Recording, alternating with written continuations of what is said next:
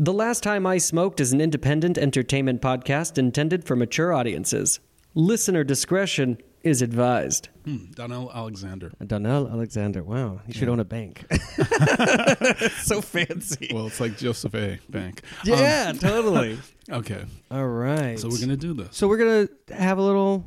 Uh, Royal Tree is today's uh, uh, bud of choice. We had others, but uh, I think a hybrid or, or sativa is usually people's go-to because mm-hmm. an indica kind of makes people a little bit more yeah. uh, deep. I don't know what it, what that. It does, but also I've, I've got this book review I was telling you about. I don't, I don't want to like be so so um, indica stoned that I I want to be sativa stoned to write this book review. I don't want to be indica stoned. Right. I know that much because it won't be about the book anymore. The last time I smoked. The last time I smoked, the last time I smoked, the last time I smoked. Welcome to The Last Time I Smoked. I'm your host, Landon Charles Hughes, and today's guest is Donnell Alexander. Donnell and I met through mutual friends at a sports bar watching L A Rams win their division and advance to the Super Bowl. Fun game, not the Super Bowl.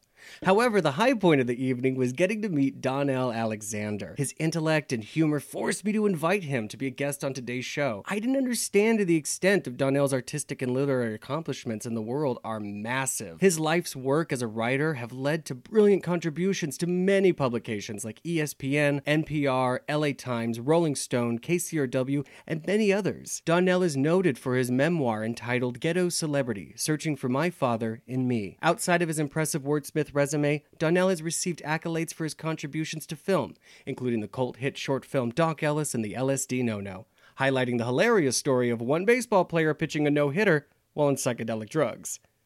Donnell can now be read and heard at Weed Week dot net, a newsletter and podcast offering social information and news aimed at the green rush entrepreneurs and the cannabis industry at large. They, ladies and gentlemen, Donnell Alexander. All right. Um... But you uh, professionally are a writer? That's how I pay my bills. Well, that's not true. That's kind of, I was saying earlier that I'm struggling with this two thousand word book review because I haven't strung together two thousand words in like six months. I've been doing a bunch of social media and podcast hosting and newsletter writing for my job at Weed Week dot net. So much so that I, I can't I can't complete that two thousand word thought and have it feel like it's one thing, you know? And that's something I was always really good at, and I'm really alarmed.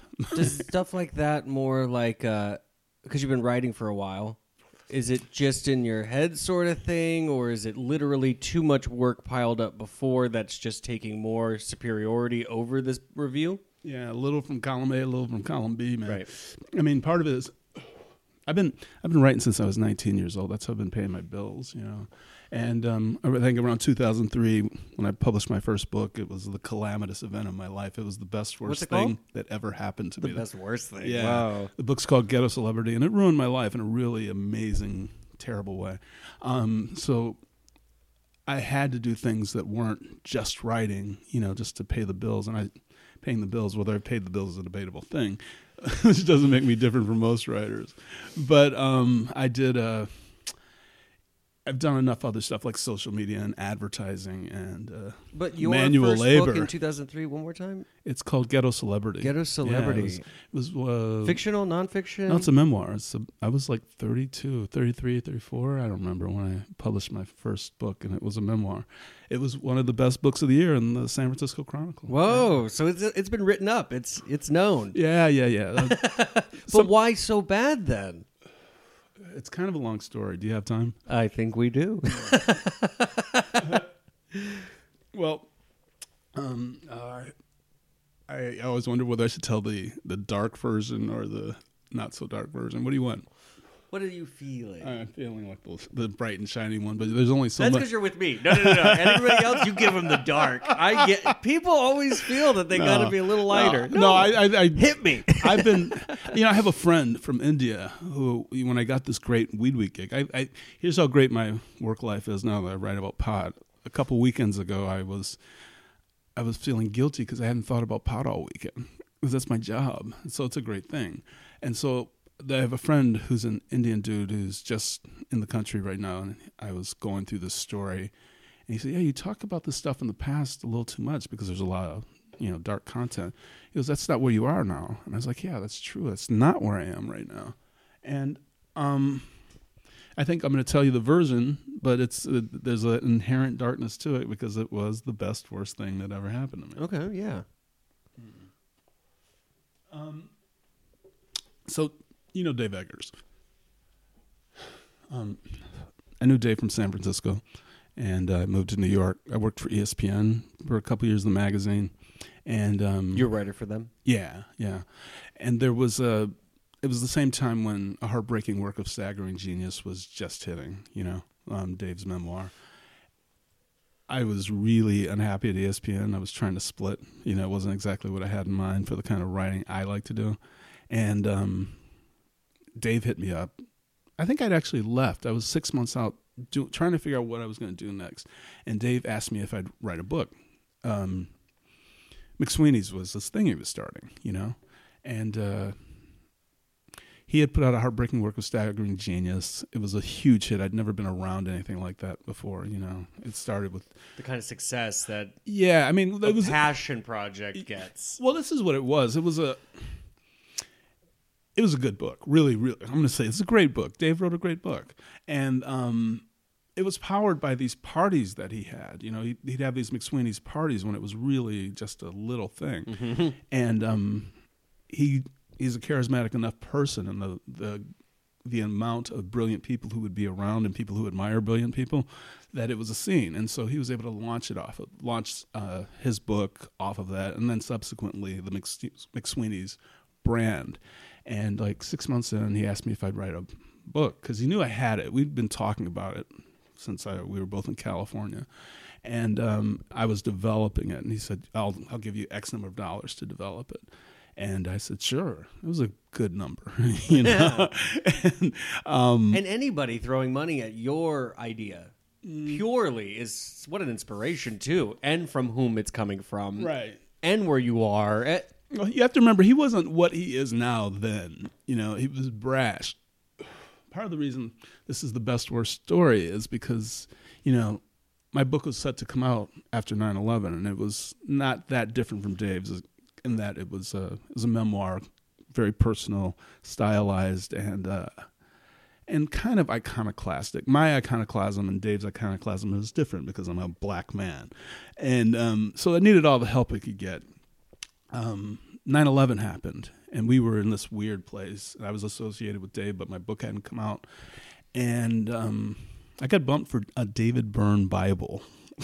He made these little stylized Bibles, and they pushed me, which led to a thing where I wasn't working with McSweeney's anymore. Was he thinking it wasn't ready and needed more edit? Like, what no, I just, I mean, it was, here's the thing. You got to go back. It's a very complicated, strange thing. It's the strangest thing that happened in my life. Um, He had this crazy idea that we were going to put out a book every month. Ooh. So he had me, he had Zadie Smith, Jonathan Latham. It was like one after another, and he was going to put out his book. And the first one was Neil Pollock's, uh, I forget the name of Neil's book, but it was a humor, um, satirical history of the United States, I think. Anyway, um, I'm going to hit this joint, so it's a pause here. It's a good pause.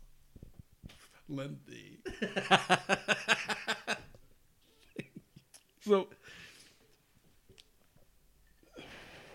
putting out a book a month, and so I'm just like crazy, crazy jamming out this prose, man. I made myself go to West Virginia, where like my mother was born, and just hold up in a hotel, a motel. It was a, a condo lodge. I had them take the T V out, three weeks, just nothing. There, you know, this is dial-up era, so. But you had to do that. You had to make those yeah, plans yeah, and get back to this place. Right, Woo. right, right. So it, how'd it go? Oh, it was great. It was, it was really, I mean, there's so much I could tell, and I'm not going to. But I remember very specifically one day, because it was just, it was sensory deprivation that I invented for myself, you know. I walked a half mile on a snowy road up to a Kmart. Just to like have some human contact. And I had my laptop, my little old shell top laptop that I, I uh, Apple made back in the day, and went into the uh, the little, you know, the cafeteria section they have at Kmart. You must have seen that. They have like a Totally. We're I, Kmart people. Are you now? Yeah, Blue Light uh, Special. are, are, there, are there Kmart products around this humble abode here? Hey, we pick and choose. We find good things. Hey, Kmart, Kmart did have, like... It got close to the cachet of Target back it was, in the day. But uh, you know, from us kids in San Diego growing up on a military base, we didn't know the difference. Uh, it, it was everything. And so we still go because you're still gems. And uh, there's deals. Wow. And we still got to save money. Anyways, back I didn't to... know. Are there still Kmarts? There yes. Wow. There's one on... Um, it's in across the street from uh, the market at the... Uh, uh, um, uh, what is it? The one in West Hollywood. It's not the Beverly Center. It's the uh, the one across the street from. I know which one you're talking. They do about. The Mario Lopez T V entertainment show there. I forget. I forget. I'm forgetting the name because I'm fucking high. Not, but it's not Fairfax. Is it's not over. Yeah, yeah, yeah. You can sell the Fairfax. Boom. Fairfax, and I want to say third. Fairfax and third. You got a Kmart, Home and if hope it's still Kmart. There. I, now you want me to go drive? so, yeah. Sorry. Um, Where were so, we? So uh, Virginia, you take oh, yeah. a walk. You so walk. I, no, I I go into it's not it's not look, it's called a cafe, the Kmart cafe, mm. and I remember taking out my laptop, and you know I couldn't get on the internet, it, but I just I was able to. That was part of the, well, the reason I wanted to be there, is to have that isolation to the page. And I remember thinking, I could not be happier if I were on the left bank of the Seine River. You know, this is just perfect for me. And there were just all these West Virginia Kmart shoppers, and I was in bliss. And I, I would, that was what I'd do. I'd walk up the road and do that shit. It was great. Um, so anyway. I, I, so you invented the sitting at a Starbucks.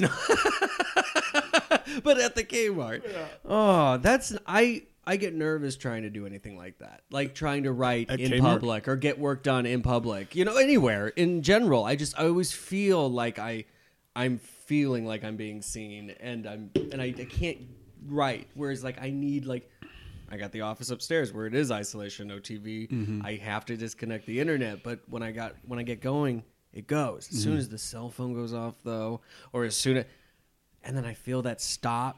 And I get upset. You know, it's like, oh, we were right there. I don't know if I could get that in a Kmart. I don't know if I could get that in writing in a coffee shop. Yeah, I'm not good yeah, at it. Yeah. I don't know. No, I think it was it was still new to me. I think if I, like, because I, you know, I, I grew up in newspapers before I went to magazines. I worked at L A Weekly after I, like. Oh, nice. Yeah. Yeah, I'd been, uh, I came up in dailies. Like, I worked at the, the L A Times as an intern and, um, the Boston Globe, and so my training was, you know, you work around people. It's a lot less personal writing, but it's work, and that's where you do it. And um, by the time I went to New York, I was really alienated from E S P N pretty early. There's a the book called "Those Guys Have All the Fun," where um, they talk. About, it's an oral history of E S P N. I pretty much indict my own role in my um, alienation from it, but. But I was, like, trying new things, and that's when I started trying to write in coffee shops and stuff like that. Because I lived in Brooklyn, it made all the sense in the world. But um, I was it was still new enough that I was open to a Kmart, you know. Right. So anyway, that was uh, that was by a big digression from. Yeah, it's cool. A big digression from New York. Right. I... So we're cranking out these books, you know, or we're supposedly. So you doing are that. Writing. Yeah, thousands and thousands of words. Yeah, yeah, yeah. I had already pitched it. I see. Just I, I have to establish a timeline, or this won't make sense. But um, I was living in L A. I'm from Ohio. Moved to California when I was eighteen, and I got a gig in Chico out right out of school. I got a gig in San Francisco at the Big Guardian after that, and then L A Weekly hired me to cover O J. So I came down here. That's how I got to Los Angeles. How did they find you? Um, I was writing for the Bay Guardian, and it, I don't know if you know it, but it's a pretty established alternative paper up there. It was like yeah, one of the older ones, and they used to so matter so much. You're being scouted when you don't even know you're getting read sometimes. Um, no, no, you know, like San Francisco, I'll, I have like this much fame. I'm holding my fingers what, three quarters of an inch apart. But I mean, to be offered work like that. Yeah, yeah. Well, here's the deal: they didn't have any black people, you know, and. The riots had happened. They've been let caught out in the lurch. There was one person, my friend Linnell George, who's not doesn't live that far from here, I don't think.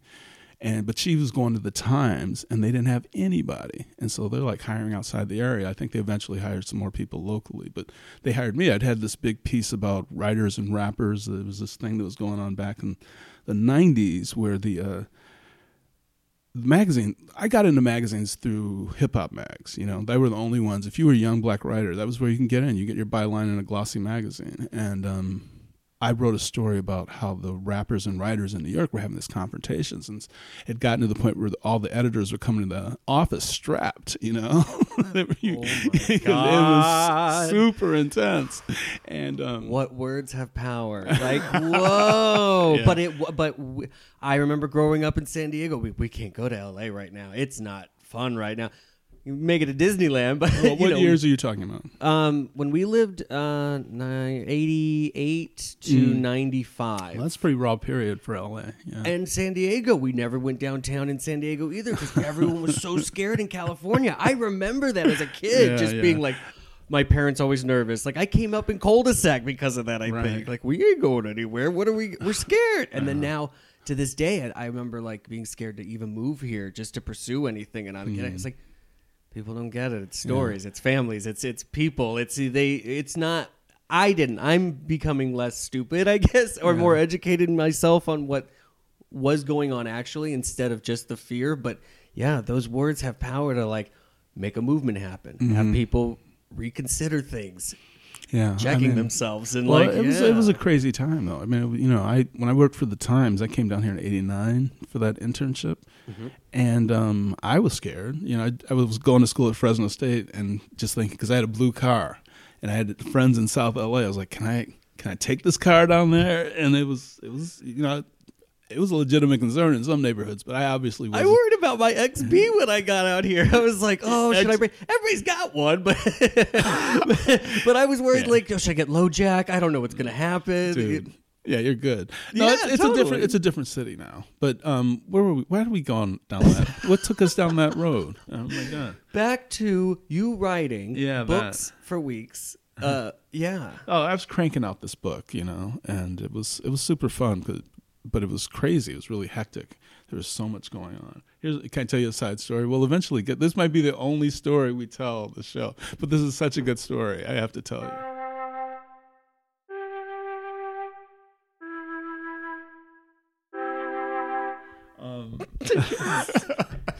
uh-huh. um, so Dave has me has Dave is part of his whole deal with these books is that we're gonna um, we're gonna do a bunch of events to support him, you know. And I did a bunch of events at the old McSweeney's store in Brooklyn. I think it's still there. I don't know. There's one eight twenty-six on um, Sunset. Here is Dave's. I gotta check store. that out. Yeah. Yeah. But um, he asked me to do a gig at the New School University in Greenwich Village. And this is like the second time. I'd done one reading at a Barnes and Noble in Brooklyn, low-key, and I was nervous as shit for that one. But this the New School is like a real fucking place, you know, in New York, and there was going to be people there. And I looked in the audience. I saw lots of names and faces I knew. But that's, we backtracked just a little bit. I'm, I'm reading for this, and Dave tells me the thing you got to do is, if you memorize it, if you commit it to memory, just, you'll... it'll feel great. You'll do great. So I spent a lot of time uh, in the mirror practicing this thing. And one day I noticed a um, a mark on my face. And my son had had chicken pox. I had never had chicken pox. Oh, no. But I could not fucking believe I was going to have to have fucking chicken pox in this Adult moment. Chicken Adult pox. chicken pox. And I, and, it, and it was what it was. So I called Dave and said, I got to pull out, you know, because one of the women... one of the people who was going to be reading, John Hodgman emceed this event. Um, Amy Fusselman, she was, she had a book, one of the books that was coming out, and she was pregnant. And it's, you know, if you, you can't be around someone who has chicken pox if you're pregnant. And Dave goes, uh, no, you actually have to do this. We'll push, we won't have Amy come just because of the sequence of the books coming out or whatever. You got to do this. It was the New School. And I went, oh my God, I'm going to die, you know? And I was just getting sicker and sicker the closer we got to the date.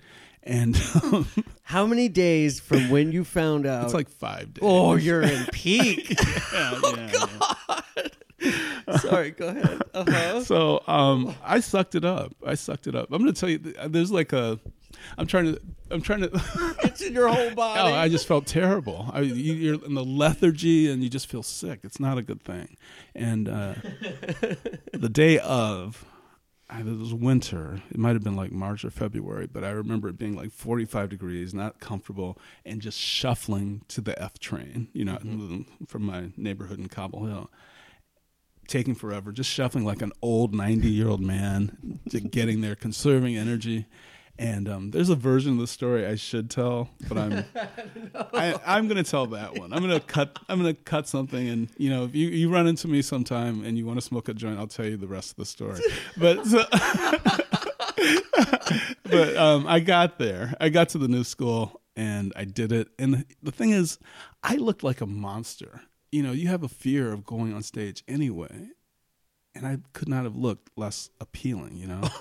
I looked like a maniac. And I, I maybe there was a kind of sympathy component to the audience, but they definitely received what I did pretty well. And you, know? you, you sucked it up. You did it. Yeah, I sucked it up. Oh. I went on to, um, it, see, because I didn't tell that one part of the story, it's not as good a story, but it is what it is. Beat me up. So, it's incentive. I'm, I'm teasing. This is all a racket to get people to smoke me out. Yeah.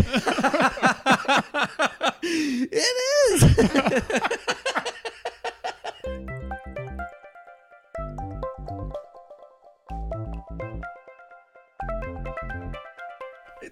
Very funny. Where? Oh, so where were we? You know, I Can did. I ask you a question real quick. Do you do baseball? Because I met you through football, and I've never been really clear on everything on football. Yeah, like with the safety clear. and all. That's the, so yeah, funny. I, but baseball, I'm, I'm. I played. I was. Good, actually. Mm-hmm. Like mm-hmm. I had little like line drives and stuff, and I played okay in middle school. But I like it now because of like the meditation of the sport, mm-hmm. where it's like you got to sit in it and wait. And I yeah. love how people like can't take it. I like, I like, I like the uh, them playing. I like the pitcher and the catcher motif. Mm-hmm. I like yeah, learning more about it. Do you are you into? Oh, anything? Of course, yeah. I mean, if people know my work at all, like the most seen thing I had.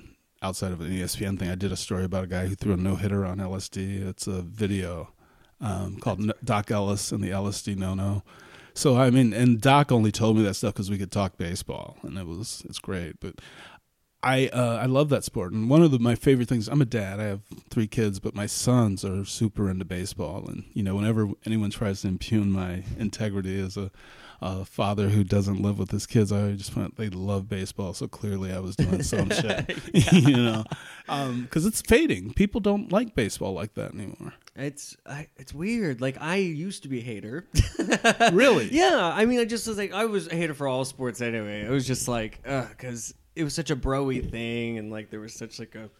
It's a don't ask, don't tell kind of world yeah, where I grew yeah. up, and like you know, what does that wait? What does that mean? In, in, where so sports don't is ask, concerned, where yeah, it was like there was tons of gay guys in sports that we all knew, but like if they had come out, they would be ostracized mm. in a bit. You know, they would be eh, well, you're not gonna make it to Nats, like you're not. I would, so I got into like cheerleading in high uh, school, and okay. I knew it, you know, and I because I wasn't one of the, I wanted to play did soccer. You see, did you see that the first male cheerleaders were in the Super Bowl?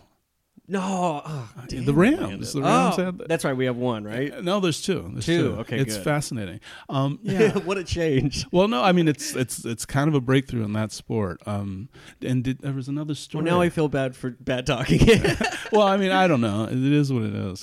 Um, no, I, I think uh, like the football game, people gave gave it a hard time because it was the most, it was the lowest scoring Super Bowl in history. Right, this one was, and. Um, I thought it was fascinating. I was at a party and I wasn't like really focused on it, but it was so different. And I couldn't help but think the statistics for this game are going to look so wild, you know? Baseball demands that of you. It's not like the moment. It's between the things that happen where the interesting stuff is. You know? My husband, Dimitri, loves extra innings. Mm. He he couldn't think. Of, he'll sit there till tomorrow. He'll I w- I'm scared if he ever gets into cricket. Like, oh, right. You know, those oh, I are got, like weeks. I got into cricket. I, the, the Indian guy I was telling you about earlier. Yeah. Uh, when I was in Australia, they, they just they rave about it, and you start to get it. You yeah, like you want to yeah, learn a yeah, little because yeah. it does have these. Anyways, yeah. But it's fascinating. I loved it. Yeah, baseball. We're gonna go. We're gonna go Dodger game. Oh sure. Yeah, yeah. Right. Big fan. Um, and they were really disappointing. But where are we? They, well, I loved them. I don't want to get to this like that. We could do. I've never done sports talk before. Like uh, I never like, and it's all I get excited when somebody knows yeah, enough yeah, that yeah. I can like ask questions about. Yeah. Like, well, see, you loved it because you know Jesse Katz. Um, I don't know him personally. He came up on my podcast just recently, by Woo! the way. Yeah. Uh, yes. Um, I met him a few times, and he wrote this book, and he wrote the Yasiel Puig thing, and. That was another inspiration uh, for me to get that. into baseball. Like, and just because the way he talks about it and the way I get to like ask these like pseudo philosophical questions mm-hmm. about like why these things are in the sport of baseball. And I'm like, and he great answers. Like, you know, I just uh, pick it apart later when I get high, and I'm like, God, he's so smart. He's a great this. writer. Yeah. Yeah. yeah.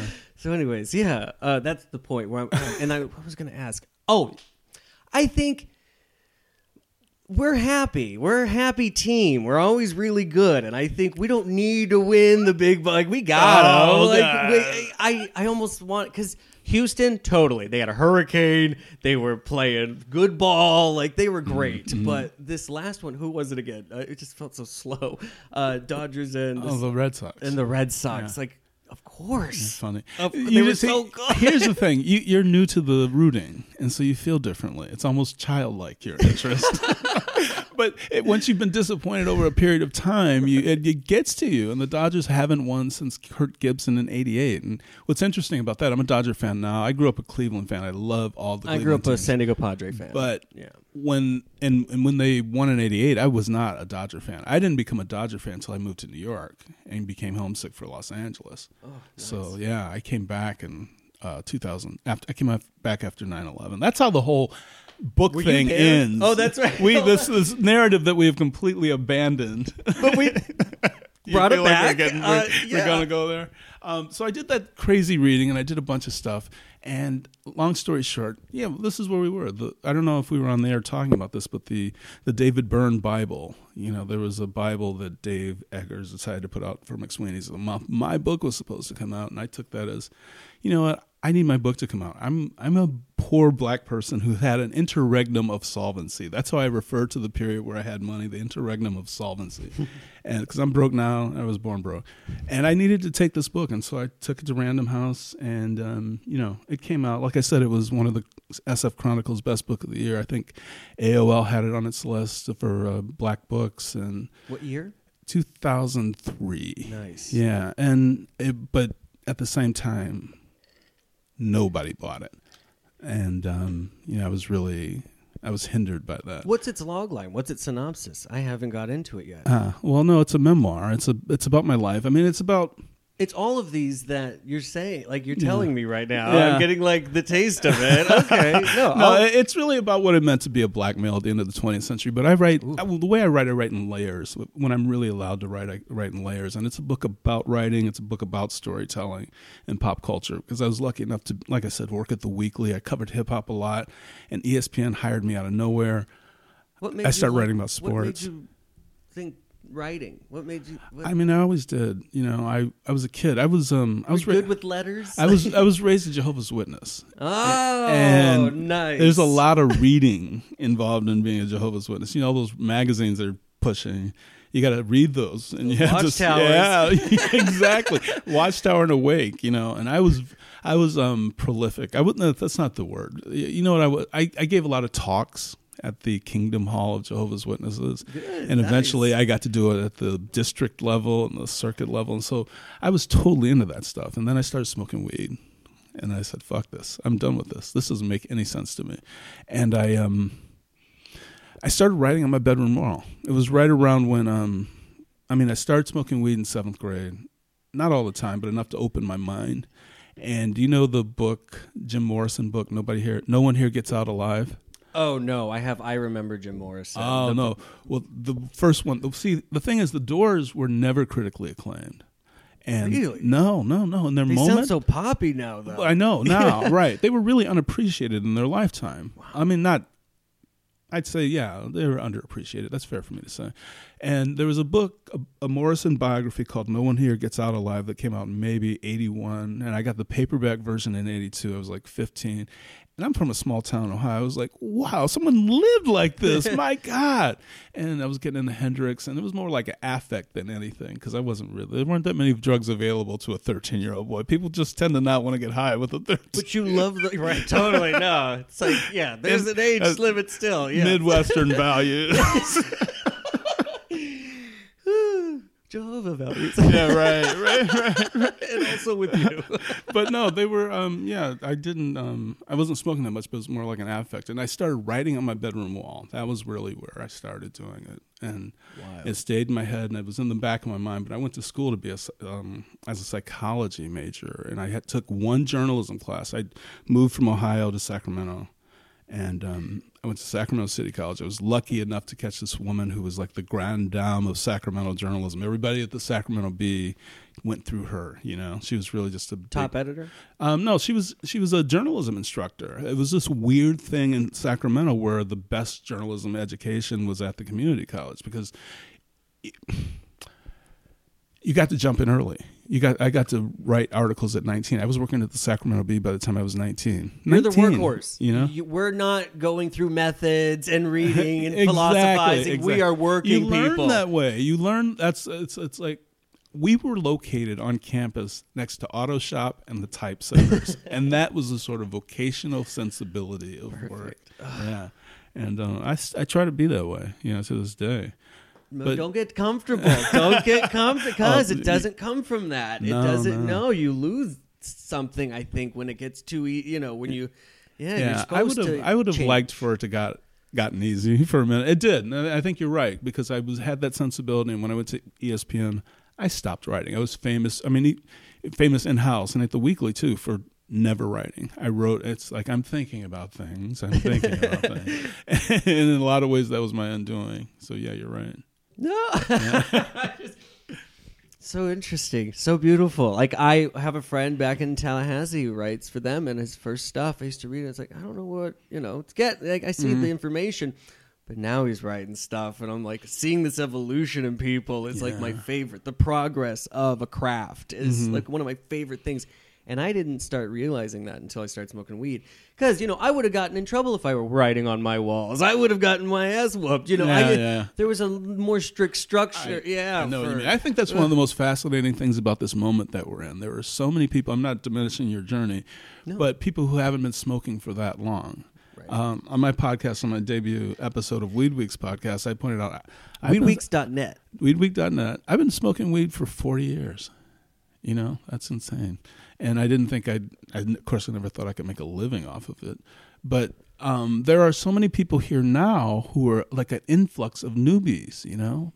People have been smoking five years or under, not just here, but I mean, in Oregon. And I, would you say like full time or just recreational or, you know? I mean, everyone's different. So right. I don't know. I do feel like some people dip their toes in. And I mean, I would say over my life, I smoke more each decade, even though I have a better control of what I'm smoking now than I did in my twenties. Um, oh, right. Totally. Yeah. yeah. I, yeah. I know when I got to get shit done, it's coffee. and, you, and you can control your dose differently. You never know what you were getting. I mean, that took time, too, to learn, in a sense, your personal like right. gauge of where, you know, But How, you have the you tools. You got to get shit done. You, ha- you have the tools now. Uh-huh. You know what you're getting. And right. instead of just a baggie full of I don't know what it is. I don't know whether it's indica or sativa. I don't know if it's been sprayed. Oh no! I love the labels. I love. I, I I love the logos. I like the design. I I'm okay if we're gonna be on this commercial ride and we're not changing it and we're all comfortable on that. Yeah. Then you guys got to get better with uh, making me comfortable using it. You know, there's no advertising in Canada. Oh, that's against the law. Yeah. The other that's kind of like beer should be sort of like every time we, or no, cigarettes. If I were to ever see a cigarette commercial, I'd be like, what is that? Like, right. yeah. And here's the other one. Um, no edibles. No. Well, not on the, not oh. on the legal market. Edibles. He looks like he's going to orgasm right here. No. There, it's, it, um, I was writing some heavy stuff through it, just being that little like pothead like writer, just passionately like writing away for like at least two or three years, and while going through film school and just getting all this done, and I couldn't. It saved my life in a sense sometimes. Like it, it, it inspired. It scared me a little to to like take pride in what you've got accomplished thus far and stop, you know, being down on yourself and stuff. Like it helped me become more empathetic to myself. Fascinating. Yeah. So huh. things I'm finding out, uh, it's it's helped through the relaxation, I think, that it gives me this deep sense of, it's a sedative. Mm-hmm. And there's no, yeah. And it makes me feel like, uh, yeah, like I can think through thoughts instead of getting all mad or, right. you know, saying something stupid or sending right. that bad text. Or yeah. You know, we had Mike Tyson on the podcast that came out yesterday. Congrats. And thank you. But he um, he talked very openly about how he didn't like himself until he had pot and how that's what changed his life. He's extremely vulnerable. But I think it's we all started thing. to learn that, though. Yeah. I think we all started to learn that about him just over time, like the projects he would do, even recently. Like, he's got that Cartoon Network show. Mm. He's doing his Pigeon show. And then we're like, this is letting us in on something that we all, like, thought we knew. And guess what? You don't know shit. And he couldn't have done it. He couldn't have done it before. Um, and he talked about it as an ego journey. I was like, what was it like being in the whirlwind that was your career? It was an ego journey. And he couldn't have had that that realization. Pause one second. Mm-hmm. My dog sometimes likes to run away. Oh. And she's not. Sorry. Okay. That's okay. Probably just the weed. Oh. Excellent. We'll cut that out. Uh, anyway, um, I Editing. believe you. I believe exactly what you're talking about, Izzy. Um, but it's cool that I got a, a, a thing in common with Mike Tyson. But no, don't weed. You know, that was neat. Well, listen, you know, um, our next guest is Alex Berenson. Oh. And uh, for those of you who don't know, he's kind of a, maybe over the top to call him a weed prohibition person. But what is his book called? Uh, We Must Tell the Children or something alarming like that. Oh, fun. Yeah. And, and we're having him on. And I think that uh, he's ta- he talks very anecdotally about episodes of manic depressive ma- crimes that have come from manic depressive pot smokers. Sure. And it's one of those things where you can scare the shit out of people with anecdotal stuff, but proportionally, the number of people who've been helped the way you and our good friend Mike Tyson have been helped dwarfs the number of people who've had manic depressive murders. And it incenses me that stuff like that gets platformed. It's taken seriously. So I have to be a nice host tomorrow, but I'm going to rip his fucking nuts off. Oh, no! Be the center. Hold the, be the rock. Hold it. I know we want to. No, I mean, I, I think he has you to... You exp- kind of have to sit in it, and you kind of have to let them... wash that bullshit all over you, really? So that they can hear it, and you know, like that's what they're that's their mm. what they're profiting from is being this sort of entertaining, like philosophical idea of um, prohibition of weed. Like it's so silly. It's so silly. No, you know why it matters and to me. We need to have. I, I, a, a, a, we do need to have that uh, uh, uh, yin. Interesting. I here's the thing. I think um, whenever you drill down on these stories. Like, and you click on the links and you look at the studies that are referred to, they're not peer reviewed or they're problematic or they didn't take in to take take into account the condition, the mental health of the people before they started smoking weed. You oh, know? I'm a P T S D so, vet, so I get paranoid as okay. hell. But that paranoia makes me, I don't smoke. I only smoke like when I do a show or something because I don't need it as much anymore. And I'm like, I got better from it. Like I just mm. like I don't smoke as much as I used to now. Right.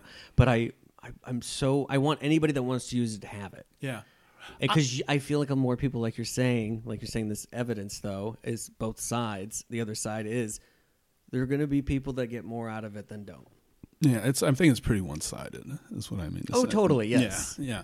Yeah. Um anyway, uh so what are his arguments? Good. That's what I You know, I don't. I don't want to get into the Alex stuff because I'm going to talk to him tomorrow. That's you know, I, I've been uh, overwhelmed by work lately, and having this. Um, this is actually a good cathartic thing, you know, because I'm just talking. I'm not trying to craft sentences or craft an argument or anything like smoked. that. um, so it's it's a cathartic thing. Uh, but yeah, I got to go deal with him uh, as a subject, and you know, anyway, we should move on. That's interesting that you're able to bring that to light and. And allow that. That's well, great. Yeah, and you know, I, Alex Halpern is our is my co-host, and he is a lot more even-tempered than I am, and so as as angry and one-sided as I may seem, he will leaven out the process. You know, excellent. Is it leaven or level? Level. Level. Level. What is leavening? Leavening is what you do to bread. I mean, bread bread is flat, so it's all the same. Yes. Right? I'm not a linguist. Ugh.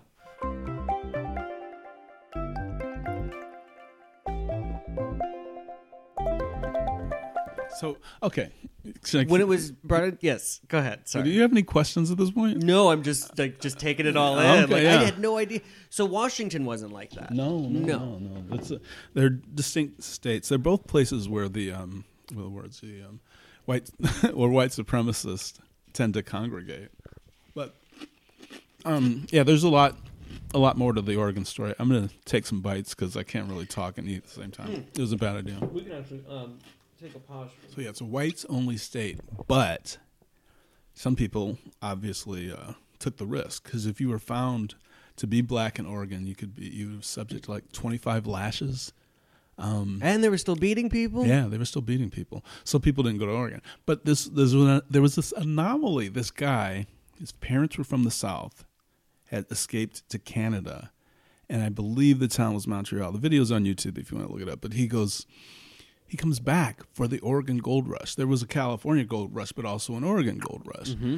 And he didn't, he, I think he got gold. We don't have that many facts about him, but he settled into a canyon in the middle of the state near a town called Madras. And there was an effort made to change the name of the town. Uh, I'm sorry, I said that wrong. Um, excuse me, I'm going to have a sip of water. This guy settles there, lives lives and dies in Oregon, this black dude. And just because there were so few people, it's very sparsely populated out there, they named the spot after him. It's a spot on the map for this guy whose name was John Brown. Except until the fifties, on maps, it was called Nigger Brown Canyon. In Oregon. Yeah. And then in the sixties, there was a movement to change these names, and they they changed it to Negro Brown.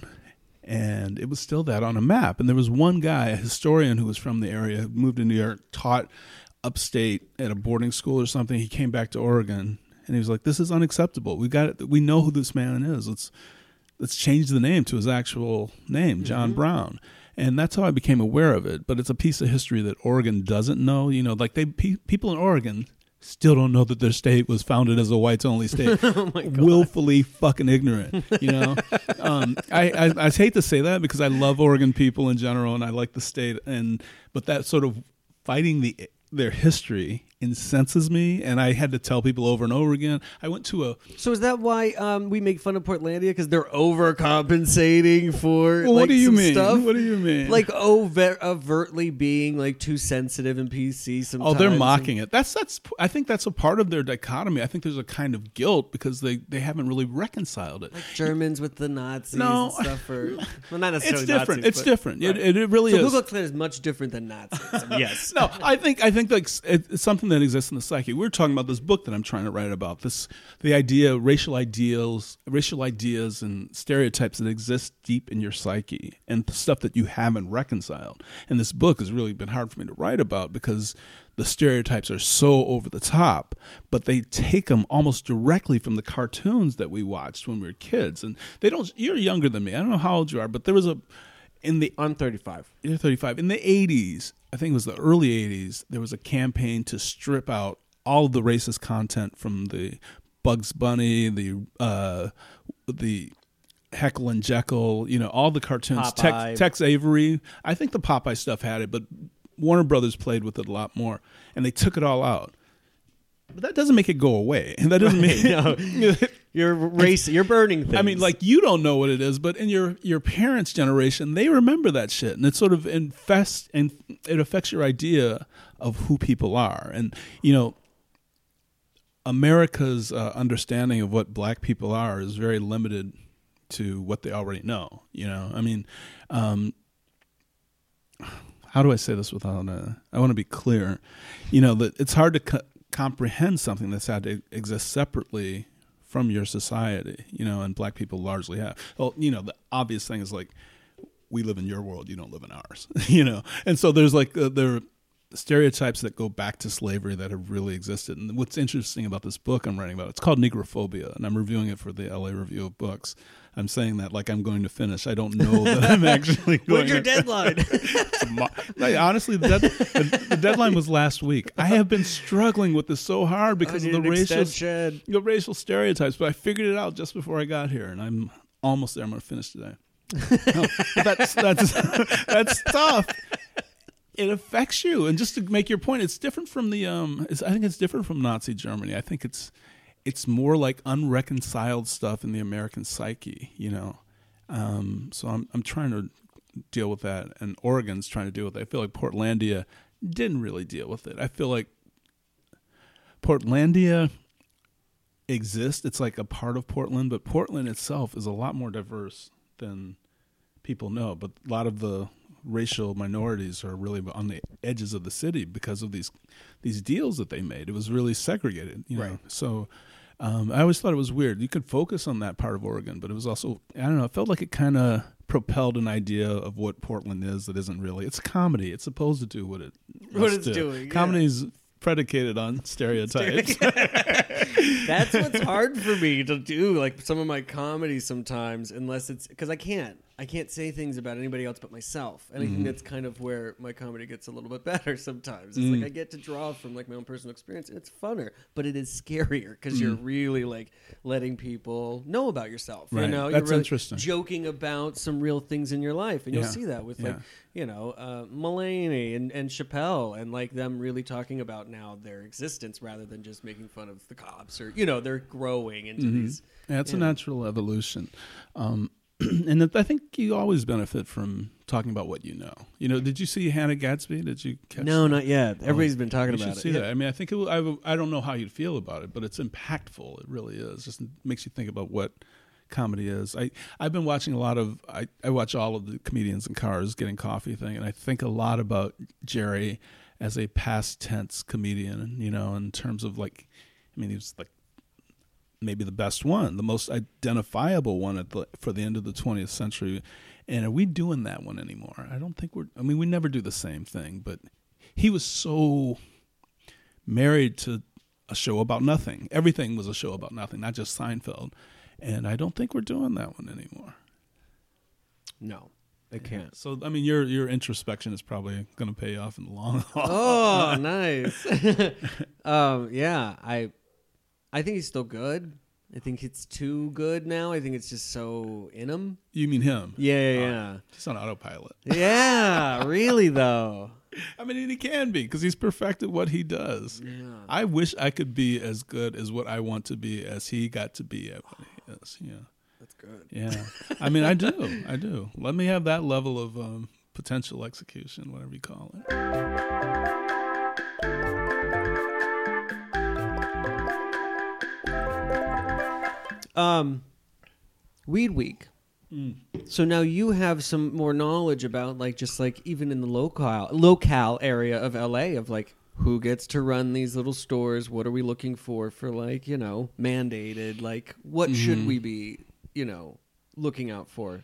What do you think? Oh my God! Well, I'm not going to say brand names. One of the no, things no, no, I... no, yeah, no, no. Oh, what do you mean?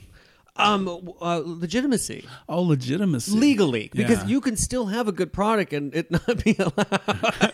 No, of course, of course. Yeah. Um, I think that's one of the the problematic things about this moment. It's so hard to tell what's real and whatnot, and the consequences are so high. We did a story on the Tyson episode about the amount of lead that's being found in vape pens, you know? Oh, totally. And coming straight from China, like right. And, how many you need? But if you if you think about it, at least at least we have people checking for it. The rest of the country generally. Well, for a month I don't think we did that. True, true, true. We shut true. it down, yeah. Yeah. Um, but no, I, I think it's really hard to know what's who's legit and who's not. And we were talking about weed maps a moment ago, and I've heard people, really credible people, say this is a This is a fundamentally illegal enterprise. I don't feel that way. Federally, but because of how California's been voting now, no, I think it's...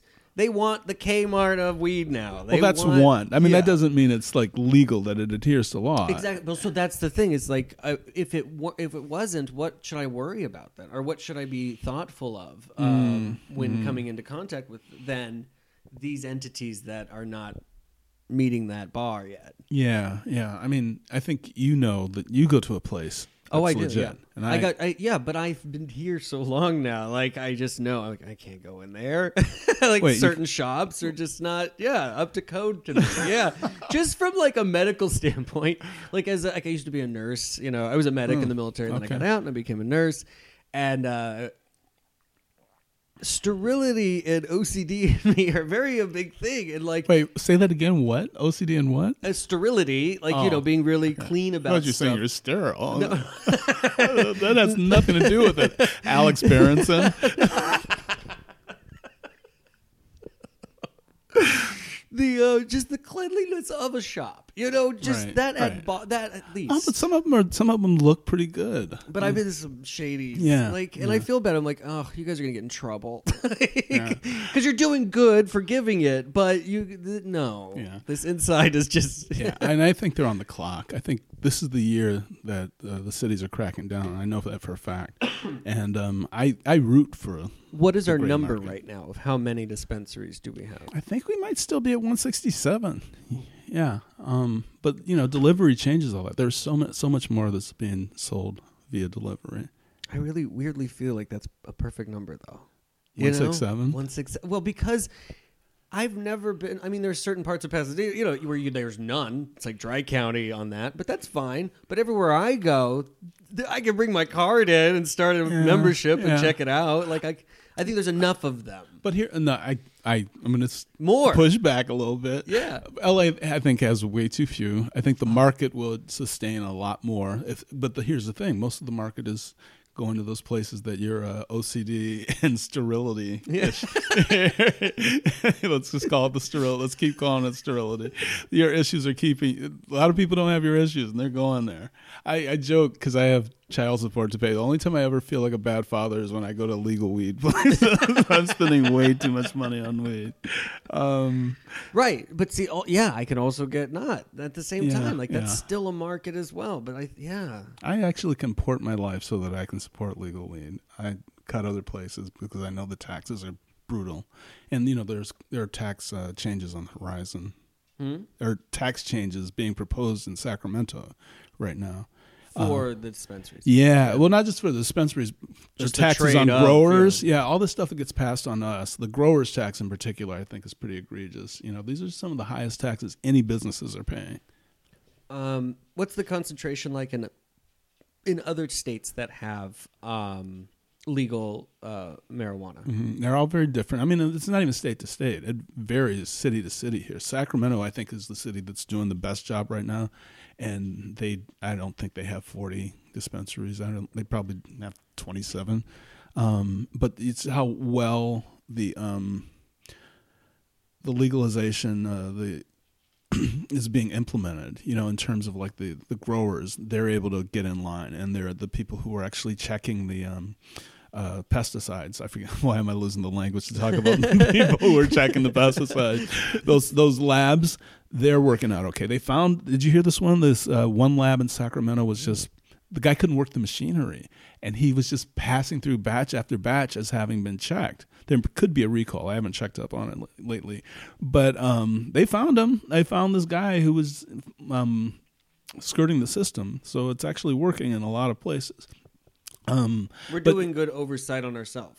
Yeah, yeah, yeah. But I mean, I think once everything settles, and whether it's two years from now or five years from now, it's going to be a beautiful system. I mean, it'll be weird because from municipality to municipality, the rules change. Right. But I think we can work that out. What bothers me, though, is like everyone who's been playing fair for all these years, hoping for legalization, who can't deal with this period where it's not working. They're just getting left out in the cold. Uh. I don't know if you know this, but Los Angeles, Southern California in general, it's mostly vertically integrated companies. There are, it's not like a lot of mom and pops down here. Right. A lot more in the up up north.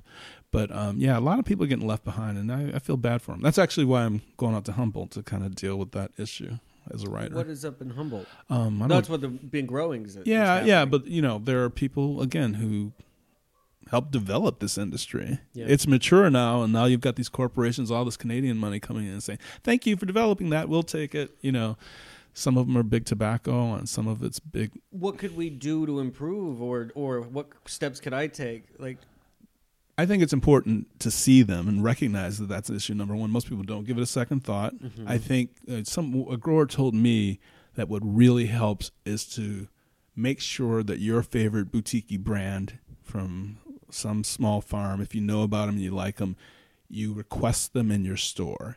And if you do that, management will bring that product, you know. Um, and that's an easy thing to do. That helps a lot.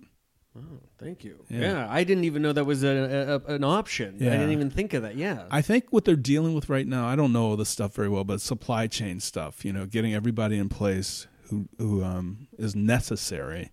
But the demand is so much bigger than what they can. That's what I'm thinking. I feel like there's still all these chains around it, and like once they release it, the Hulk of this green is gonna just explode. But they're scared of it a little. They're scared of how big it will it will turn into. You know? know the bubble sort of effect. There they might be. I don't know because it's slow to, well, here's to come. I mean, right? It's no, it's coming. And right. One of the things I find really interesting in terms of like new developments.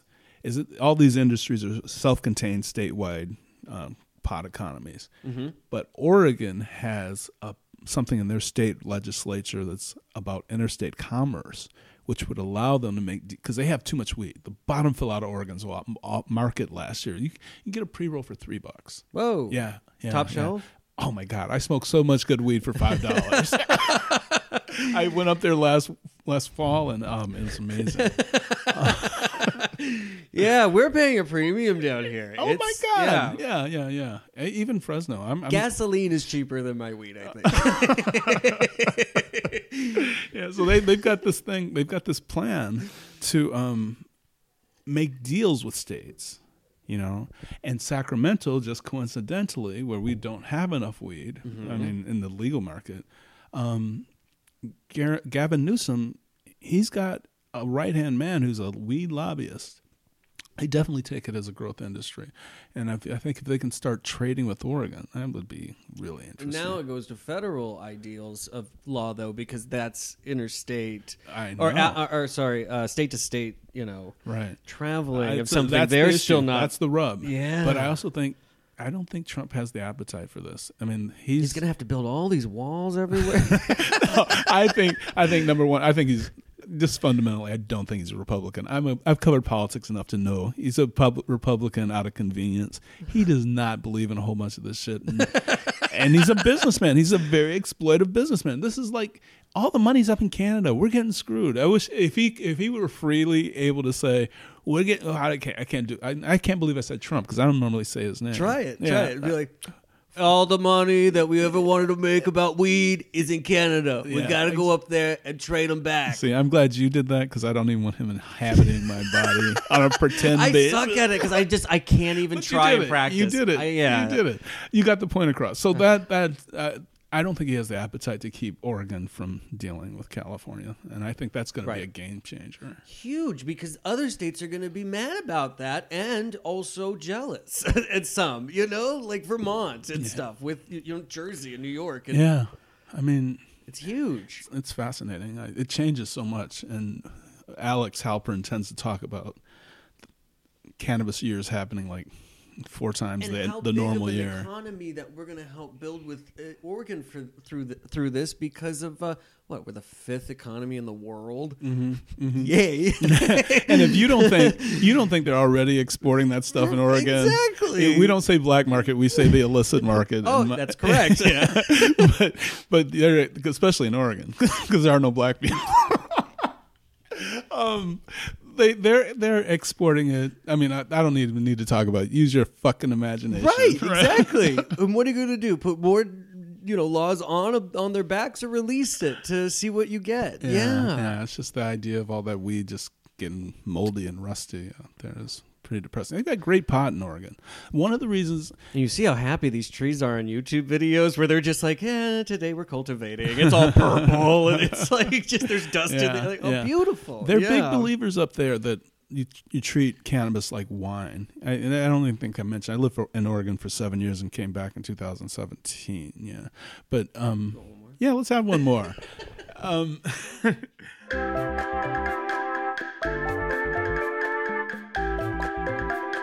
They're big believers that the soil in which you grow the stuff plays a huge role in what the pot does, you know, like wine. Right. And that you don't need to, you, what you see on the label in terms of uh, T H C content, whether it's a sativa or indica, that doesn't really tell the whole story. And I loved Oregon. I loved smoking weed up there. Um, I love doing mushrooms up there. It's a very stony neck of the woods. I think in part because you got a lot of those freaks from the seventies, sixties who left California. They're, you know, there are more um more cults per capita in Is Oregon it, um, than any place in the where yeah. who more cult, more cults per capita in Oregon than any other state in the union. I did a story on that a few cults? years ago. Cults, yeah. I mean, well, not just cults. I mean, primarily cults. You know, these religious cults and intentional communities. People who went out to start. You, you do you know intentional that's, communities? No, that's cute. It's a thing, man. Good. You could. You seem like a candidate to Give end him a tax up. Rebate. You seem like a candidate to end up in an intentional community. No, so you you find Landon's house. That's kind of it, yeah. Okay, you don't even need to Google it now. It's like theme parks for adults. Yeah. It's the, the good part of Jim Jones. Jim Jones had a... nightmare. Jim Jones went great for like seventy percent. No, but somebody's going to get screwed. I, I knew someone who lived in an intentional community, a great person who had great kids, but this, it's an alternative lifestyle thing. I tease, yes. I'm not, I don't want to be mean. My mom always said it. She goes, hey, you don't tease anybody about how they live their life because you don't want them coming back at you. Right. Right. So, but uh, but still, come yeah, on, okay. That's a great word. You're, you're, yeah, intentional communities—they're a real thing. I mean, if you look, there there are some within Los Angeles. Because wait, what a way to like help people communally with like ailments or with just living out years, you know, together. Mm-hmm. Like, okay, like, but. I mean, if the F B I has to come in. No, I mean, there there's some people who, I mean, there are degrees of them. I, I, cults are at one extreme, but there are people who whose intentional communities weave in their lives. It could be centered around something as light as bicycles, you know, or vegetarianism.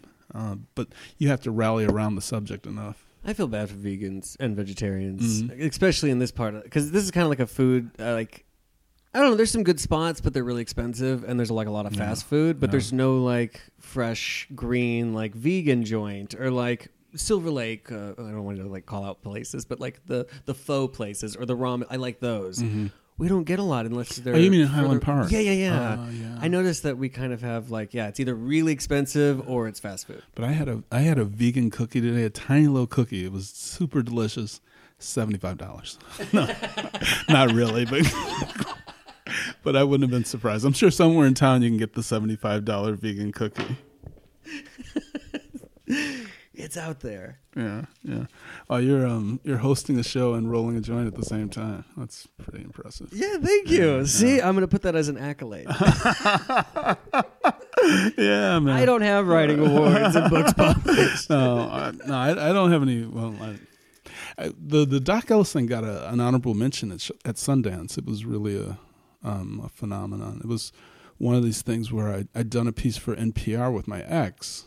Um, you know, I don't know if you know the story. I'm gonna I'm gonna carry the ball while you finish rolling that here. Thank you. Yeah, just because I wanted you to be hurry up. um, I was I was doing the story about what what happened was my book bombed, and. Random House threw me a bone because they knew I was kind of fucked. And they said, we've got this book proposal from Barry Bonds. Would you like to f- fix it? And I was yeah. like, yeah. And I took like six weeks, turned around this book proposal, which sold to uh, Simon and Schuster. No, we sold it to Random House. Random House said they'll take it for a half a million dollars. I was like, amazing. Barry says, no, that's not enough money. And so I'm like screwed because I'm just screwed. Long story short, sells for a million bucks. I... Barry backs out. That's part two of, you know, best worst thing that ever happened to me. So I carry this around for years, like a, just angry, angry, because it was like a bomb in my life. And um, I was someone asked me to write about his home run chase. And I, and I wrote this really borderline irresponsible personal attack of Barry for Vibe magazine. And I didn't get, I had this idea that I could talk about drugs through Doc Ellis, because I'd heard the story of him throwing a no-hitter on acid. Do you know the story? You've told me. Uh, you told me the story, but I love hearing it because I think I've seen it, or Dimitri, my husband, has told me about it, mm. and it's like, it's always fascinated me just because, like, maybe I, I've seen, like, okay. something. Yeah, yeah, yeah. Well, anyways, people anyways, people, people should see it. People. Yes, but, it's brilliant. I mean, I, yeah, and the, the story is he hits his day off. He's in L A, Uh, he plays for the Pittsburgh Pirates, twenty-five-year-old pitcher, barely hanging on in the league, and he accidentally takes acid, decides to go to work, and the rest you should see on YouTube. Um, but he's, uh, when I did that, we got into Sundance. It was this thing where we did, you, do you know radio moments? Are you familiar with those? No, what is this? Driveway moments. Driveway moments. I talk about it in public radio a lot. I do some public radio things. I did a thing for K C R W last year I listened to today just because I wanted to hear my voice again. That's, that's pretty good. Uh, it's a show called Lost Notes. Lost Notes is coming back this year, by the way. Oh, yes. I yeah. have listened to that. Okay, yes, a so few of them. Yeah, I, I did like the third episode. Um, so Doc, yeah, Doc Ellis. Doc is, um, uh, it, driveway moments are when you stop because you're listening to the story. You don't get out of your car. And Doc Ellis was like one of those driveway moment classics, and I was very proud of it. I moved on, split up with my girl, was living in San Francisco, and these guys say, look, we we're, we want to make something of this. In fact, we have made something of it. Take a look. And it was a sh- short that took our audio narrative and married it to pictures. And I didn't realize what it was going to be, but they these guys were in New York, and they'd rigged it to blow up the next day. And it gets like seven hundred fifty thousand hits the first day. Uh, It's on Time Magazine's page. It's Sundance calls us out of nowhere and said we want to put this in the festival. It's past deadline. When we got to the festival, there's no, um, there's no publicity for it. Very little. It's not barely in the guides or anything. So the guy who the guy who drew the but pic- you're there. Yeah, right. The guy who drew the pictures, he has brought these Doc Ellis candies, these chocolates that have a picture from the No-No um, video, mm-hmm. and. Um, We're, ta- we're giving them to everybody, like Amy Goodman from Democracy Now! We're giving them to all these people to remind them to come to our screening. And yeah, man, it went to honorable mention. We, I, I, it got beat by Drunk History. That was the year, the first Drunk History. Okay. But um, the deal is that mm. they had four episodes. We had one five-minute clip, you know. Right, right, and, right. Um, and one of the jurors said, yeah, we lobbied for you, but you didn't win. Right. Um, and so, I, I mean, I had nothing. I was a fucking public radio piece. I should have been Good happy. Job. Yeah. I have this two-minute, two-and-a-half-minute short film in Aiken, South Carolina that I'm thinking about headed out to. You should do that. Yeah, I want to. It's three days, and the last day they have an Oscar viewing party that they all watch together with all the filmmakers who we just... Wa- I I'm, I really want to go to you this. You have to yeah. go. If you can afford to go, you should go. I saw the tickets are actually not that expensive to fly in. Like from L A X, like two hundred round trip. Where do you fly? Uh, Delta. I know. Where do you fly to? Into uh, Aiken, South Carolina. Really? Yeah. I was like, what? L A X fly. Or, huh, it Delta? Was that cheap. I saw an Expedia thing. yeah. I don't know. I'll have to redo it. The, yeah. uh, check it again. But uh, yeah. Have you ever done a festival? I did one. I went to the the uh, the Shiz uh, uh, twenty eighteen film festival. Is the first one where I got to release my film. It Wait, was which in one Kyle, is Kyle, Texas. What's it called? The the Shiz. um, you think I was just going to let you go past that? Like, what? I don't know. I uh, it's I think it's an, it's his last name. Huh. Um, him and his wife just ha- just started a editing and filmmaking company, and I submitted to their film festival, and it's their second annual, and I got in, and I flew out to Kyle, Texas, first to Austin, ran around Austin for a little bit. That's a cool yeah, town. Yeah. And then went south and then hit a bunch of tolls, and then I hit Kyle, Texas, and it was just this little town at this little, like, uh, you know, megaplex in the middle of country nowhere, and... twenty-nine people showed up. It was the littlest thing in the world, but I was like, mm. yes, wow. exactly where the grassroots fun. Started. I was so excited. I was yeah. like, I don't want anything big. Like, I never wanted to go, but when I got, I was like, so honored to be here, yeah. to be like, you're growing. This is the, my beginning. Right. I don't see it well, as you gotta like... you got to go because, like, it's oh. a lifestyle, and, and it would be great to go from, like, the smallest level to the highest one. I've always wanted to be, not always, I've, since Sundance, I wanted to live that lifestyle of just... making that my vacation, so go do a festival, you know, and maybe when I'm older, I'll, I'll go to Cannes and then I'll I'll zip oh. on over to Sundance. And I think Toronto's the best one, right? I mean, that's the one that's supposed to be most sub- substantive. Them and uh, the Just for Laughs in Montreal is also the best for comedians. Like the Why yeah, Canada's that? Doing really well. Because they're really all giving everybody tax incentives to work and film there, and they have mm. a beautiful talent. And mm. have you seen Schitt's Creek? That's hilarious. Like, yeah, they're they're really doing stuff in Canada. mm. Okay. Yeah. No, now I have to see Schitt's Creek. I, I mean, I, I, there's a promotional poster out on the street. Down I there. Feel like Canadians are what Americans want to be like. Like, well, wait a second. Some some Americans. I feel well. It's funny because uh, we will never be a socialist country. Um, what was I going to say? Like, I, yeah. I this podcast is happening the day after State of the Union twenty nineteen. Oh, right, right, right. I, I was going to say that um, Denmark, uh, Portland reminds me a little bit of what I think. I've never been to Denmark. What I imagine Denmark is like. Explain. Well, none of us wants to be up on the coast. I don't think we really want to be Americans anymore. I think that's what the problem is. What I mean, we have different ideas as a population about what it means to be an American. And I feel like they're pretty fragmented right now. Absolutely, because we all have our own ideal of what that is. And, and yeah. Well, on the coast, we're creating this new America. You know, there, there are like no Republicans left in state office. Did you know that? Orange County has no Republicans represented in Sacramento. Orange. Orange County. Wow. That's where we are right now. It's a transitional period for this state, obviously for the country, but... I know, and then I was really excited for Gavin Newsom.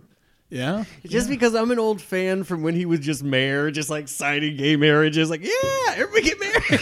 Fuck it. I love that guy. Yeah, no. I could have a beer with him. Oh, I'm sure you could. You could probably smoke a joint with him. Oh, my God. Yeah, one day. Yeah, yeah. Ooh, that's episode one hundred fifty. Oh, um, yeah, I'm actually excited for that. Yeah. You know who we had on the podcast who we have coming up, by the way? You know the, um, uh, uh, what's it called? God. Do you know Mister Shabinsky? Does that ring a bell? Shabinsky. Um, what's? Oh my God! I feel so bad for blanking out. But this is. I don't usually smoke that much. I don't smoke two. I don't smoke two joints in a row with people unless I. I'm not on the microphone. That's the one great thing. The one great thing I got to do, because in life, of course, I do. But in um in Oregon, I was able to. Uh, I, there's a podcast called Hot Garbage, H A U T E mm-hmm. Garbage, and uh, that was one where I got high on air a bit and. I only said a few regrettable things. I think today I said zero regrettable things. And then I'm not doing my job. No, I mean, this is the thing. In, uh, in Oregon, I there was not a lot at stake. It was like that thing where you can make your mistakes in private. This is gonna, this is probably going to be the first regrettable thing I say. But um, no one's looking. It's almost. What does that mean? I don't. I wasn't getting a podcast with Mike Tyson as a guest, you know. Right in uh, Oregon, I was the guest, right? And I'm nobody. I was one of my favorite podcasts I was on. I was like the all-time, you know, highest guest, but that was a, such a small number. And I, and I did this thing called the Conversation Project out there. I, I, I would talk about the history of hip hop in the Northwest, and I didn't know anything about it, but I found out about it. And Northwest, Seattle, yeah, yeah, and Seattle, Oregon. I even found Idaho rappers. You know, I told some stories. You wrote a piece? No, I, I did. I'd go around to like libraries, and uh, well, I did one at the Eugene Public Library, um, a playhouse, all kinds of venues, and. Talk to people about the history of rap in that neck of the woods, because again, how white they are, they think it's not a part of their lives, and actually it is. And it led me, like I knew Sir, Sir Mix-a-Lot is probably the biggest rapper from the Northwest.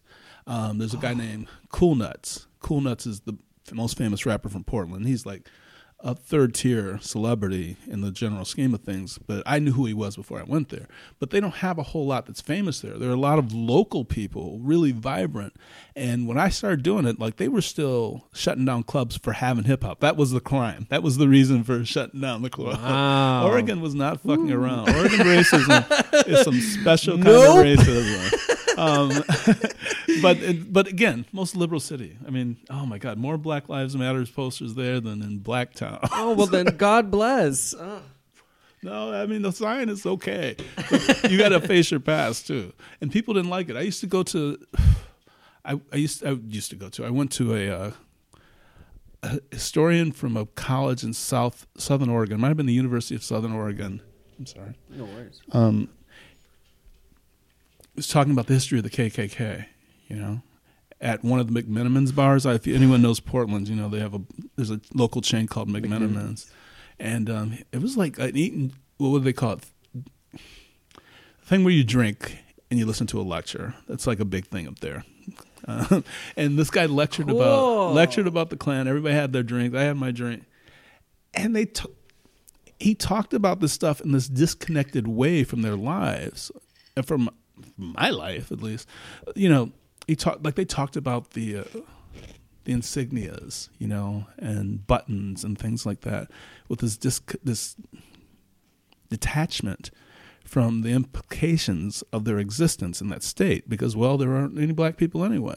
And so I got up and I asked this dude, I said, like, you're talking about this stuff without such detachment. What about the impact of the Klan on subsequent generations of people of color here? Because they terrorized the Chinese. They really terrorized Catholics. That was their thing. They were not fucking with any Catholics, but they, they burned down Chinese town. Um, and black people just, like I said, you'd be whipped if you were there, if they could find you. I don't know why they made John Brown that exception, you know? Right. But um, I asked him, I said, yeah. He said, well, there's there were no black people here. There was no impact.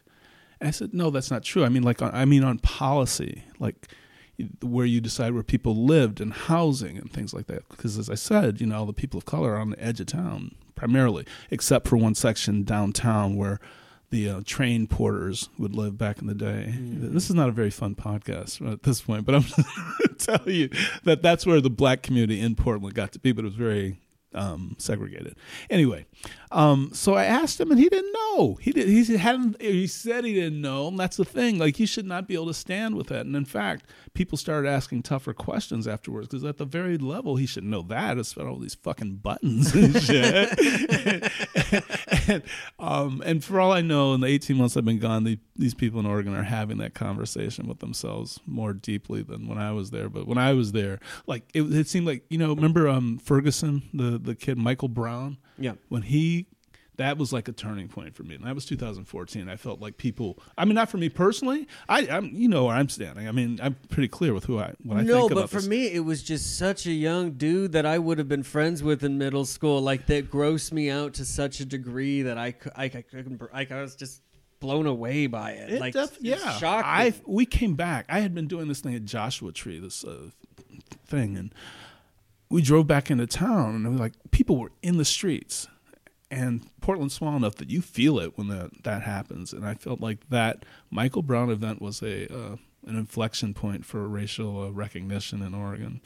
And um, but, you know, they were still really thrown by Trump and the stuff they brought out. Absolutely. Absolutely. Yeah. Because then they turn it to money sometimes. They always just have like this bait and switch, or it's like, oh, it's it's this thing. No, it's money things. No, it's... I don't know. I, I took us down a pretty serious path there, but you know, I, I laugh at it a lot. That's that's why, like, I'm writing about this book that I, is really kicking my ass. It's a comic book, but yeah, it's a it's satirical.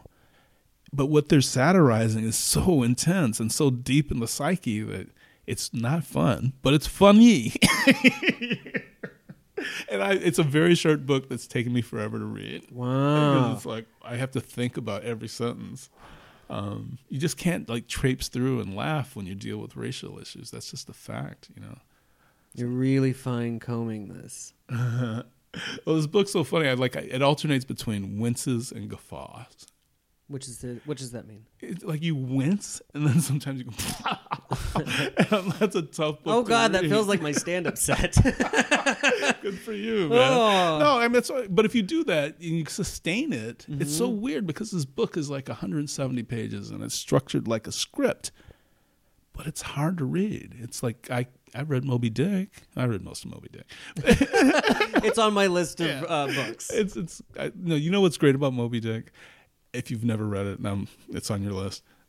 I didn't know what sweep looked like, you know, and in art, mm. like we don't we don't really do that anymore. It's in, in terms of like uh, narrative uh, trajectory. Uh-huh. Like, yeah, because movies are getting shorter in general. Remember The Godfather? Godfather's like three and a half. Godfather two is three and a half hours. Shit, Oops. that's that's the part of the podcast inevitable. um, yeah. Oh, you're good. This is getting cut, right? No. Well, um, he spilled something.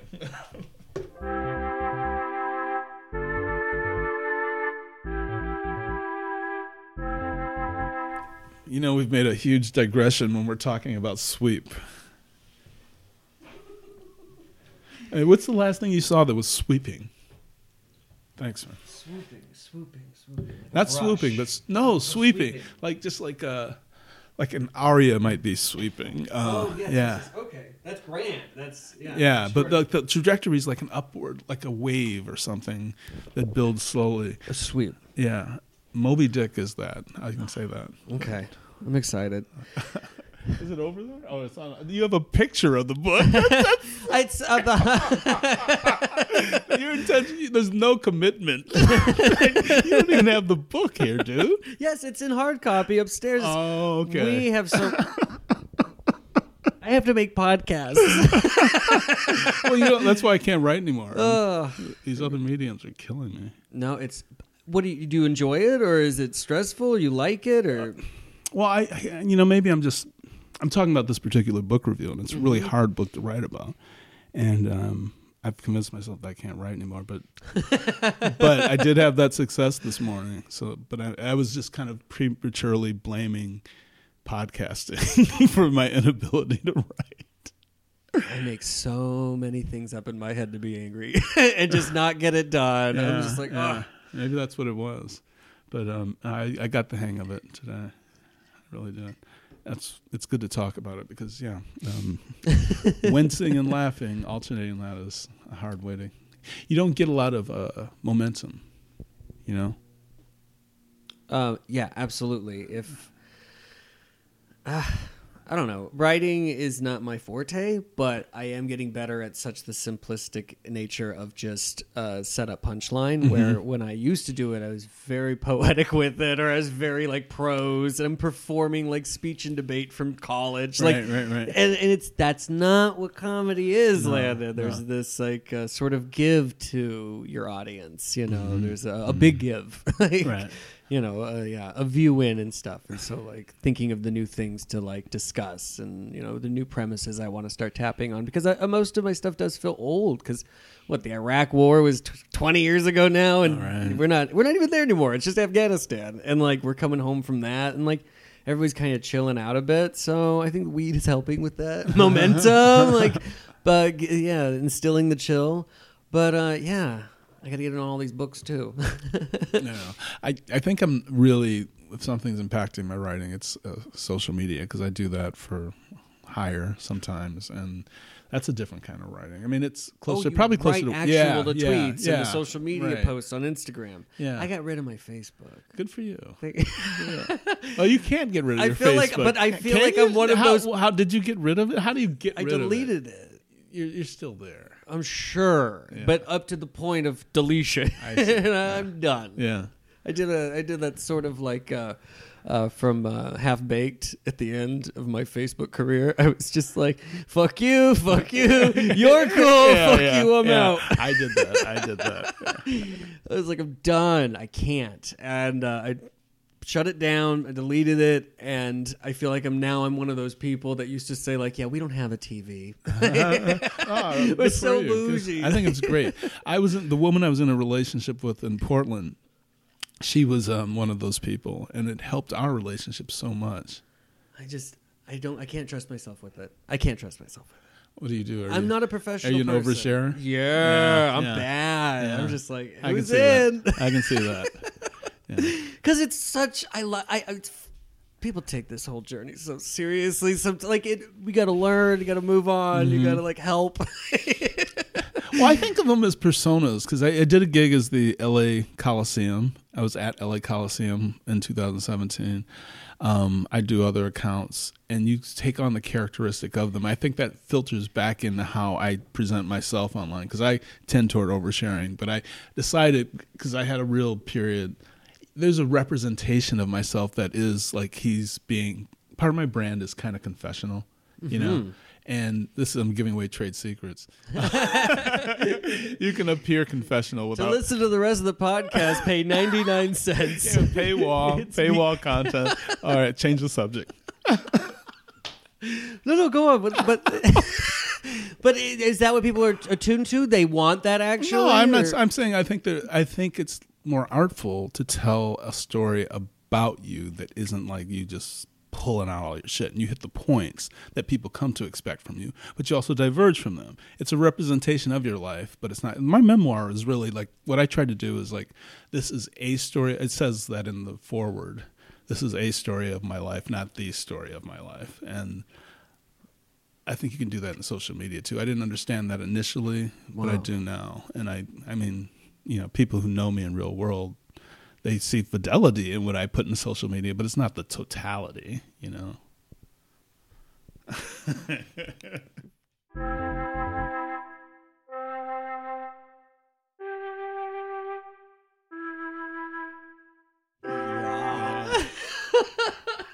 That's a trick. I mean, you know, I had a I had a gig selling um, Lice Clinics of America. And that's that's a tough sell on yeah. social media. Who's you, you're going to follow lice cl- clinics? That that's so private. No one's going to do it. No, you know, and that's the tough. Moms. Yeah, I know. But then they're going to talk. Did you see what she liked? Oh my God, what's going on in that household? Um, Keeping a clean head of hair. Yeah, mean, right. Judgy. Very, yeah, no. So it was Lice Clinics of America. The other one was. Uh, uh, Toupee, it was so this this uh, toupee thing. Oh, not it's not what they call it. Hair replacement program. Right. And this, Elon Musk. Is that what's going on? He looks great, right? He got all because when he was like twenty years younger, it was it was almost done. Oh. And then now he's like this seventeen yeah. year old. Yeah, it's, I don't think I don't think it, it, it's it, this one was that good. It's so thick because this guy it was this guy. I can talk about it now, but I signed a, a waiver, but I I don't know. Um, it was uh, he was a very famous football player, uh-huh. and he he got this uh, procedure, and that was the whole buildup. I was doing all the social media to get there, and they couldn't figure out why the numbers weren't getting him. I was like, because it doesn't look real. I remember this conversation. My my because I was. My girlfriend confirmed that I said this. I demanded that they fire me. They said, "Are you with us? You're either with us or you are n- not with us." And I said, "I am so not with you. Mm. It looks terrible. Please fire me now so I can get paid." and um, and they fired me. Yeah, but the guy came out with this new hair, and it was so preposterous. He was ridiculed across many, many platforms, and I felt like there was no blood on my hands. That's correct. Yeah, I, I, th- yeah, I can't believe people do that to themselves. I'm gonna be bald, and I'll, I'll accept it. I'll accept it, yeah. Unless there's a part that and they're paying. Well, it's gonna look like, look like Elon Musk, maybe. Yeah, and I think that they, that's the thing too. It doesn't look bad. Like he did a good job with it too. It's like the advancements of uh, uh, plastic surgery, but also that's another craft. Surgery, mm. or, or, it's not. It's the practice of medicine. Like yeah. that's, ugh. And the illusion of what you're looking for too in a person. Like, yeah, I mean, yeah. if it gives the person confidence, I think go for it. But yeah, I know some people who've made it work for them. Really. Yeah, but I, I have feelings I shouldn't express here about uh, hair loss. Oh, not hair loss. I just mean plastic surgery. Oh, plastic surgery, yeah. Hair loss. I mean, but that's the same thing, isn't it? Why isn't it? Did different? You ever see the Joan Rivers documentary? Sure. Did you? Uh, yeah, I did. Uh, I did. Uh, uh, uh, uh, it was very good. I was blown away by that one just because of like my views on on you know like she hated herself. She was a comedian. Like she was so depressed, but she was just. Going through it and fucking like her husband just ends it on her and the baby mm-hmm. like just learning all this. I was like, again, like something like you can't judge somebody just because of like a thing, you know, that they do with their, you know, their skin and everything. You kind of like help them, you know, just yeah. support them. I was around a woman last year who makes me so sad. She was so sad. She she'd had plastic surgery, and I could see her sadness. She had like this expression kind of frozen on her face of general gladness. But she had lost a child, and it was the anniversary. And I remember just like the contrast between who this person was that I was seeing, her whole aura and all that, and this uh, this expression that was sort of plastered on her face. It was disconcerting. That's my only problem with that. Stuff is I want I don't want there to be like a remainder with emotions. You know what I mean? Totally, yes. Uh, I agree with uh, a, a smaller Botox. Yeah, well, I, I'm a candidate, man. I remember thinking like because I'm I'm trying to like I'm physically vain, yeah. And I was thinking I. I I get liposuction. I don't really need liposuction. I, I would get liposuction. Yes, yes. But I don't want a dentist to be doing that. And there are some states in which a dentist can be doing their liposuction, oh too. And I'm like, nope. I want a plastic surgeon person. Florida. I'm yeah. guessing Florida. Florida, correct. That's such an easy joke. Like That's Illinois. The easiest joke, man. um, yeah, but a lot of that stuff, like the big booty thing, happens in Florida. These women just getting these enormous asses. The apple bottoms. Well, you can call them that. Yeah, some of these are just over the top. Flo Rider calls them that. Yeah, he's the representative. He's like, I love him. He got okay. out of Clear, uh, a Clearwater, Florida, or Clear. What is it? Clear Springs, Florida. I can't remember the exact name, the city of the, but he got out of that. Like All he, I know is the thing that made me know.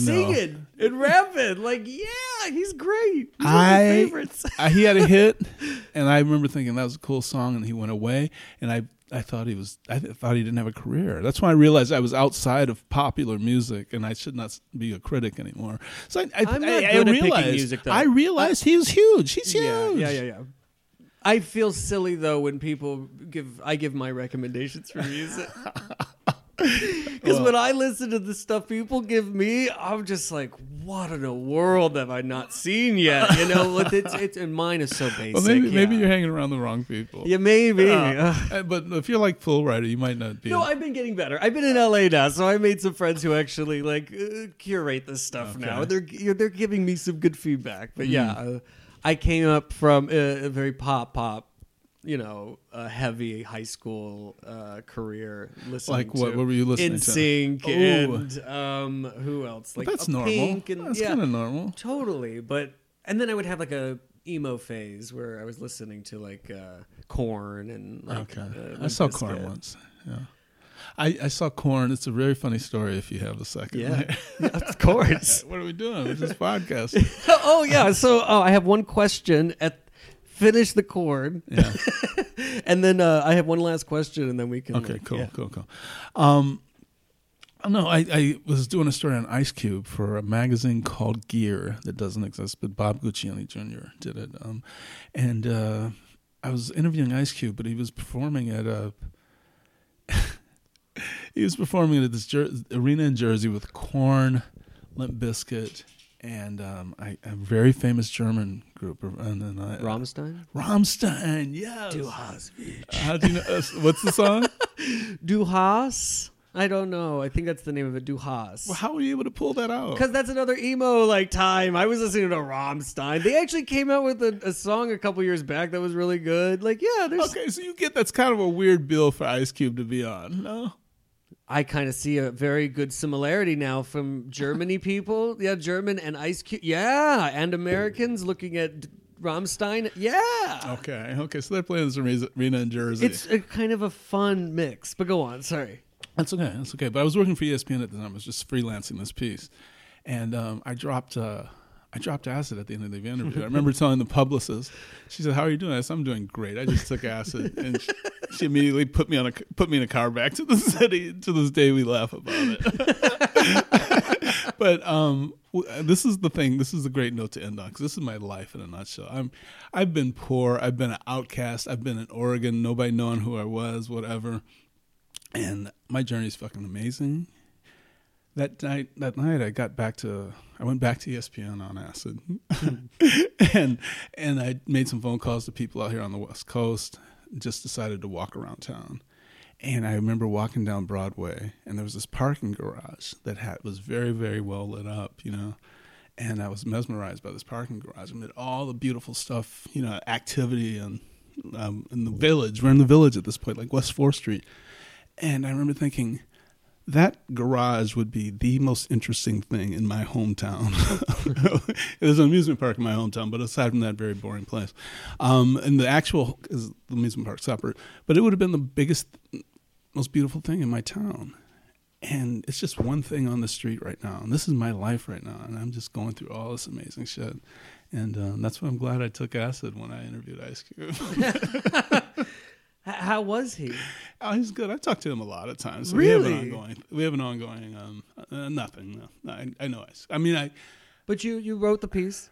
Yeah, yeah, yeah. yeah. It was it was cool because I, I I had uh, interviewed him when his first film came out, and um, which one? I, uh, Players Club, which I bet you did not see. No, I did it, not see Players, Players Club. Club. I want to see the Players beginnings. Club, it, it, it happens in a strip club, and I was like, this when he becomes a family star. I'm like, I didn't see that coming from the Players Club, which, you know, he directed and all that. But um, it was fine. It was fun. It was uh, it was the nineties. uh, my last question is, yeah. and I have to ask, I ask all my guests, um, uh, you think weed should be legal or not? uh, weed should be legal immediately. It needs to be studied immediately. Studied, yes. Yeah, that's when we're going to, because we're just guessing at the benefits at this point, ballparking every single thing. And, um, you know. Are we setting up like sort of standards or what are. Individually, I mean, obviously, like states like Indiana are going to be so far behind and they'll probably have the benefit of federal legalization at that point. But out here, everybody's doing different things, and that's kind of good. You know, Amy, you know, do you know Amanda Chicago Lewis? She's Rolling Stone's uh, pot journalist, and she was on her podcast. She said, in a way, this is the heyday of it because there's so much different stuff going around, and consolidation is so around the corner, and people don't even know about it. Right. um, so there's all kinds of ex- experimentation going on, and I choose to look at it that way. I, I don't want to say like the, the big corporate pot thing is an inevitability, but they've got such a head start. I am really appreciating this moment and learning all the stuff that's going on from city to city, you know? That's my weed take. Yeah, yeah. Thank you. Thanks, man. Thanks for having me. Uh, um, what was the last thing? Shit. Good? All right, Donnell. How did we talk? Donnell is done at fifty-five minutes, plus the last one was about thirty, so I'll... I'd like to thank my guest today, Donnell, for hanging out and being a rad on my podcast. And, of course, I'd like to thank the listeners, because you all rock. Also, um, I'll be in Aiken, South Carolina, the end of February twenty nineteen for the Southern City Film Festival. Uh, you can look up my film at southern city dot org. My film is entitled I Am the People, the Mob. It's available on my website, but uh, I like seeing it on the big screen. uh, if you're in town, you should go to that. Uh, it's going to be cool. Also, catch me weekly at the Hollywood Nights Comedy Show and Open Mic at the Hollywood Hotel Route sixty-six Bar and Lounge on North Vermont in East Hollywood every Tuesday night at eight p.m. for the Hollywood Nights Comedy Show and Open Mic, which I co-host with Jessica Mulder. It's awesome. All right. Love y'all. Bye. Theme music by Ron Halperin. Logo design by James Hasey. This has been a production of Landon Charles Hughes dot com.